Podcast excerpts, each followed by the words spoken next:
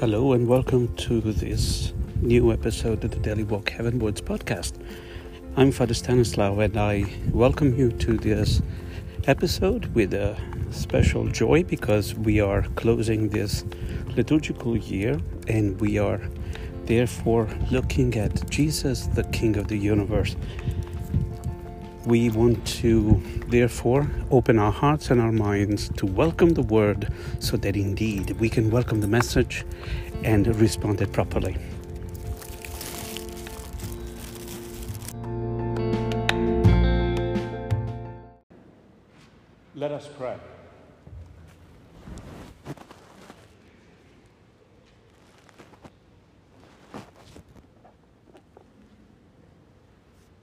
Almighty ever living God, whose will is to restore all things in your beloved Son, the King of the universe, grants, we pray, that the whole creation, set free from slavery, may render your majesty service and ceaselessly proclaim your praise.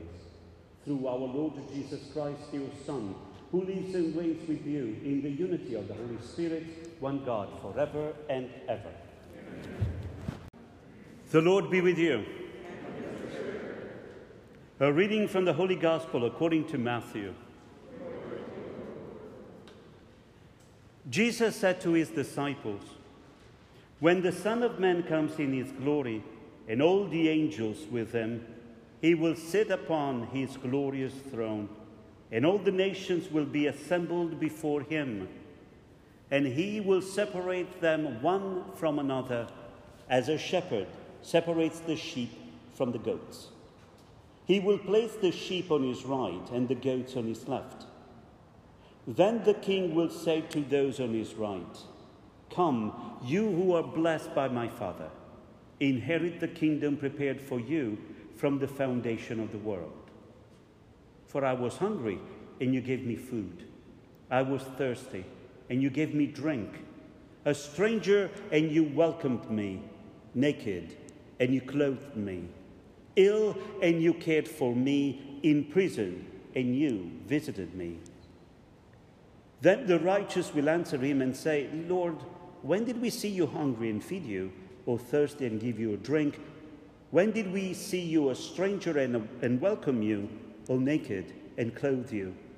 When did we see you ill or in prison and visit you? And the king will say to them in reply, Amen. I said to you, whatever you did for one of the least brothers of mine, you did for me. Then he will say to those on his left, Depart from me, you accursed, into the eternal fire prepared for the devil and his angels. For I was hungry, and you gave me no food. I was thirsty, and you gave me no drink. A stranger, and you gave me no welcome.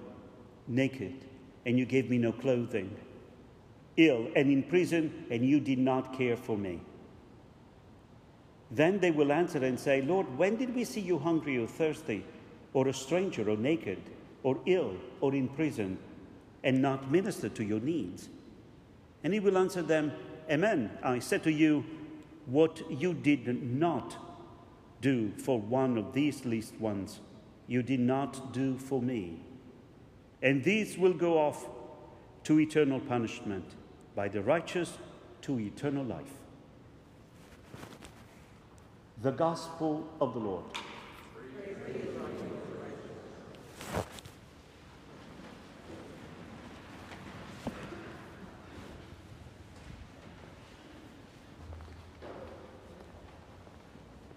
What a beautiful day. We are celebrating the feast of Jesus Christ, our Lord, King of the universe. We, this is the last Sunday of our liturgical year, and therefore we are wrapping up our journey, our adventure that allowed us to go through the Gospel of Matthew and learn from him about Jesus and most especially how to be a disciple of Jesus. And therefore, I'm particularly happy because we are now looking at the whole thing. But I also am happy because I think we have a new audio system. I hope that at home they can hear it better. because, yeah, if this works, we really made it. Yeah. Okay. Trying to keep my enthusiasm there. But so, this is the feast of Jesus the King. And let's remember, let's keep in mind something that when we were baptized, we share in the ministry of Jesus. We, with Jesus, are prophet, priest, and king. Yes. And I know we have, in the United States, there is this love hate with the crown, with royalty, right? We, there is always this fascination, especially when there is a, a, royal wedding. you know, we all get wild. And, and we love it, but at a distance, it's fine. There is a notion, we, but we are fascinated. So, as, as a way of reminding all of us that we are sharing the kinship of Jesus, I think it's proper. Huh? Isn't it beautiful? I know, I know. Thank you. It's to remind us that indeed we follow a king that shares his kinship with us. We haven't seen anything like this. So let's find out what exactly means to have Jesus as King of the universe, and most especially, how can we enter into this holiday to make sure that we live properly. Now, first of all, we see that Jesus is the King of the whole universe, not just earth.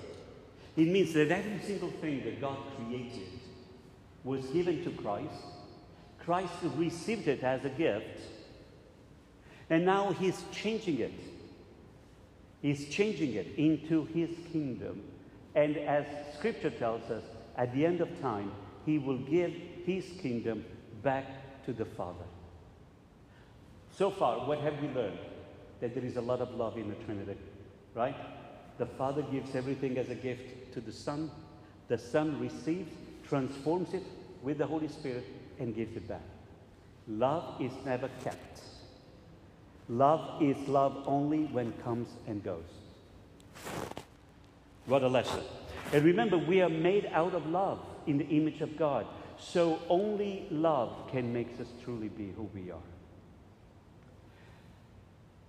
Jesus is the King of the universe, and the opening prayer told us that the way we belong to Him, the way we are part of this kingdom, is because the King set us free. So his kinship is not imposed on us, but he first set us free from the bonds of slavery, from the bonds of death, from the bonds of sin, and then he invites us, says, Do you want to be part of my family? And we are free to respond. We are free to respond. Yes, I want to live as a child of God. No, I want to do my own thing. And this is the drama of the end of the world. When he will call all people, all nations, did you hear? The final judgment is not only something that Christians have to go through, but all the nations. And they will be asked the very same question that we will be asked. I have been talking a lot about the final exam, right? This is the, the Sunday where we read about the final exam and we read, we find out what's on that final exam. There is only one question. And God is going to ask us that question, and He will ask us all, He will ask all people the very same question. And nobody said, Well, I don't believe in you. Surprise, it's the same question.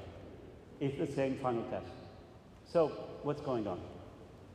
As I told you, Jesus rules in his kingdom not as a, an earthly king, but as one as a shepherd who wants to lead his flock, his people to green pastures. We responded to the first reading where God himself presents himself as a shepherd. We said, The Lord is my shepherd, there is nothing I shall want. It means that we want to make that choice to be led by God, by Christ in life, so that he can lead us into the everlasting party, the wedding party. You remember, we have been meditating on these parables of the end of the world.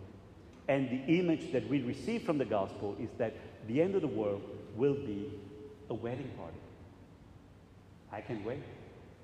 But the drama is that some of us may find themselves with the door locked. Why?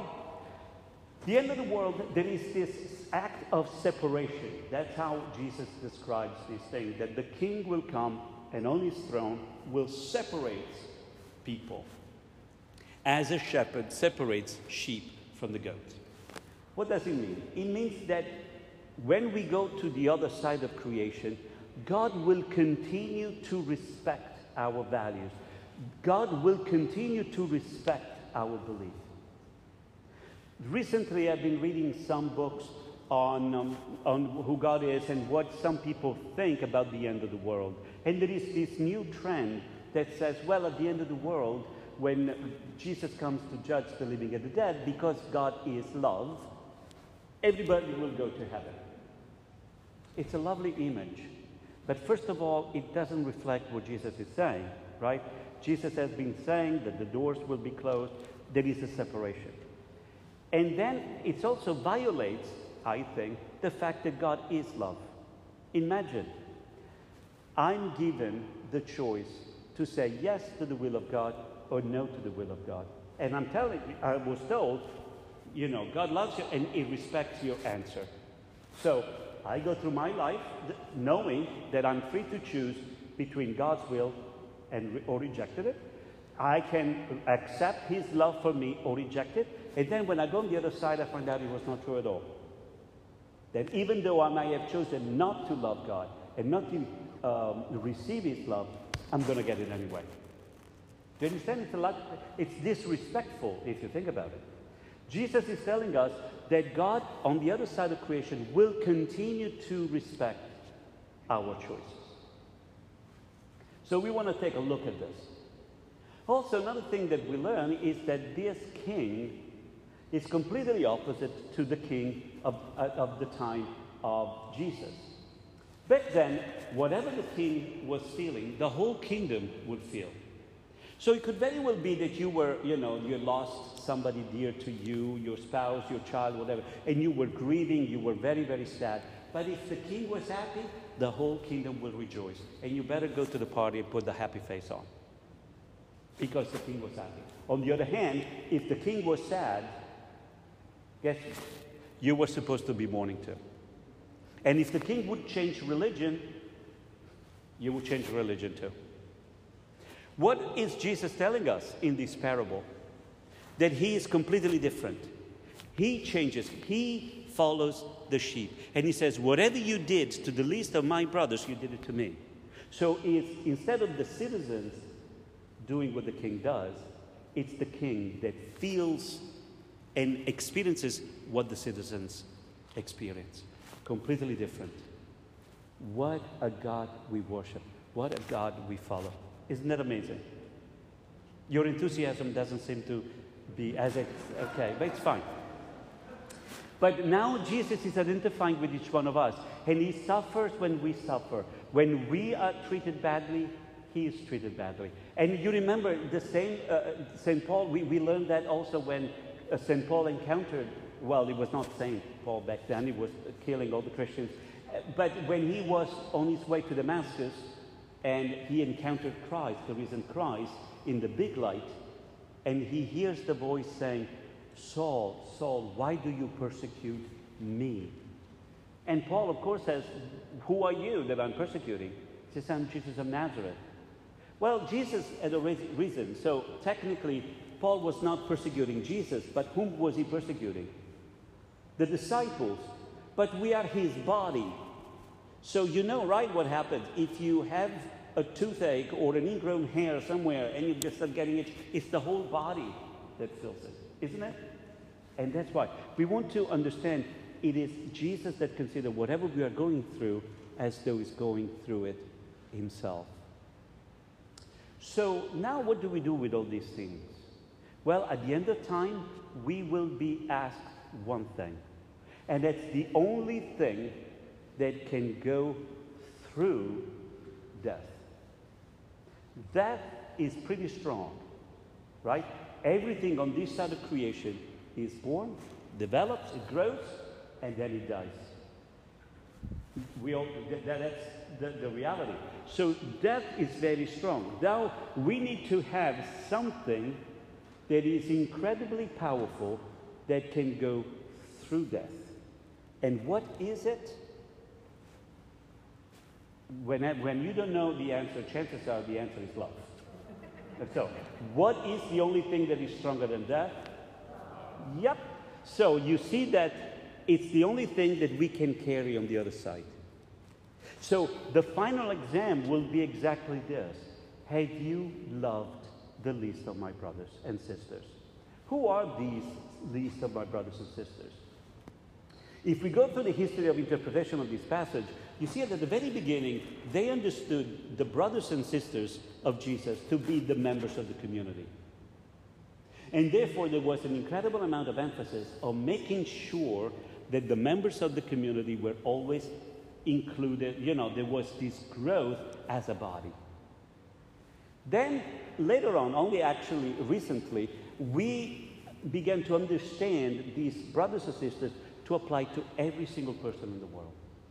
And the Holy Spirit began this incredible um, rush in the church of all the uh, orders, uh, the congregations, and ministries that take care of the poor, the people going to visit people in prison, all the works of charity. You see, it's always important to follow what the Holy Spirit is telling us about what the gospel means in that particular time. So now we know that we ought to love, we ought to consider ourselves and consider others to be brothers and sisters of Jesus because together we dare to call God our Father. How we love one another impacts the way we love God. You understand? The way we love one another impacts the way we love God. And if we really say that we love God, we ought to understand that it's not such a thing as I just love God by himself. We have to love one another as well. Even the monks who do the vow of living by themselves, like the Trappists, um, and um, there is another order actually, can't remember right now. Um, yeah, can't remember, just went away. But we have them. So the, you know, they, they live in huts, they live separate. Even though they're a member of the same order, the same community, they live by themselves. Even then, according to the rule, their rule, they have to come periodically together, quote, to wash each other's feet, meaning to minister to one another. Christianity cannot separate the love of God from the love of neighbor. And what happens if we don't like the neighbor? What happens if we do not agree with the neighbor? What happens if, what happens if, what happens if? The answer is love. Jesus said it. Love your enemy. Bless those who persecute you. But I don't like them. Love them more.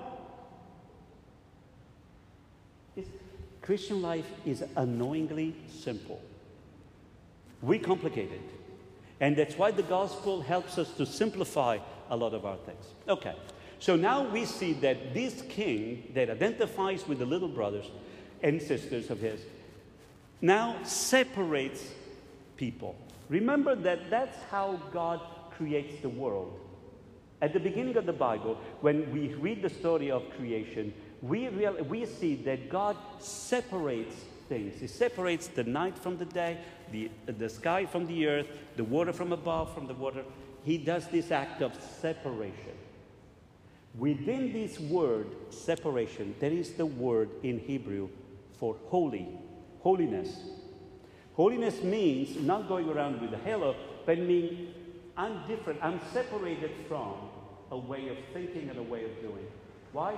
Because I'm set aside for a particular purpose to be God's, to be part of His family. So that's what He does at the end of, of time. He will separate to create a new thing. So there is a new act of creation. And he says he separates as a shepherd separates the sheep from the goats. And it's interesting that the goats end up in the eternal fire prepared for the devil. This is all symbolic language. Let's go through very quickly. The people who follow the king are the sheep. Because stereotypically speaking, and I read books because I don't have sheep, um, those are the animals that are willingly following the shepherd so that they can be led to green pastures, be healthy, and willing to give the wool to the shepherd so they can make sweaters, hats, and scarves. I don't know. Okay? So their life becomes a blessing and enrichment for others. The goats, however, I understand, stereotypically were identified as stubborn animals They only want to do whatever they want to do, when they want to do it, even though some of them are very cute. We have a lot of videos of uh, little goats on social media, right? Facebook and things. Adorable. But apparently, when they grow up, they grow up to be quite stubborn. And it's then they go to the fire that, that it was set aside for the devil. Remember that what the devil does throughout scriptures is very simple. He accuses and separates, creates divisions, create confusion within the world. So we now know how to identify the behavior of goats in our lives. So now we are going back to what are we supposed to do this week and how we are supposed to prepare ourselves to close the year and open a new one. We don't have to wait for this end of the world uh, thing to happen at the end of time. We can ask right here, right now, God to help us to put an end to the old way, to a world, so that something new can come up. It's a choice. And we can do it with God as we are on this side of creation. Listen, I'm going to tell you something. Tomorrow, I will be the very same person I am today. Tomorrow, I will be the very same person I am today. If I want to be better tomorrow, I have to make changes when? Today. Otherwise, tomorrow will be the very same one. That's why sometimes I don't finish books. I don't finish, uh, you know, my, I don't get any better. Why? Because I think I'll do it tomorrow. Will I do it tomorrow? Nope. Will I change tomorrow? Nope. We only have today to change. So we want to ask this week God to come into our lives and help us separate the sheep inside of us from the goat inside of us. The willingness to say, Lord, I, you are my shepherd. I want to follow you. I want to listen to your voice. And every time we become more like a goat, like we start mashing our head against other people, we start getting very angry and pointing fingers and create divisions, that's the goat. We want to make sure that we identify and make sure that we ask God to help us setting aside. Goats are fine. These are just symbols, okay? people who love goats were going to write letters to me. We, I, I like it. We also eat it in Italy, so it's so good. But anyway, do you understand what it means? It, it's a challenge for us to enter into a different type, different moment of our lives this week and says, let me identify my sheep and my goat inside of me and ask God to separate it so that the more we become aware what it means to be a child of God, the more we can say, The Lord is my shepherd, I'm going to follow him, and only he can satisfy my heart. So that by the time we will see him face to face, he will come and say, My brother, my sister, well done. Come and share with me in the joys of the Master and share with me the beautiful crown that is prepared for each one of us who have received it on the day of baptism. And that day, when Christ will come, he will be the most beautiful thing that He can give us a share in His kingdom.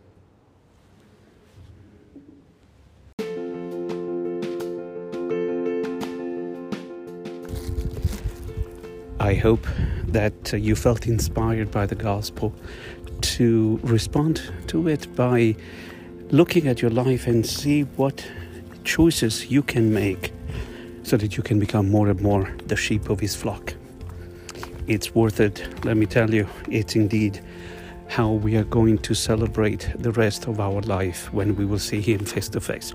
I'll wish you well. I'll talk to you soon. Happy Thanksgiving. And um, God bless.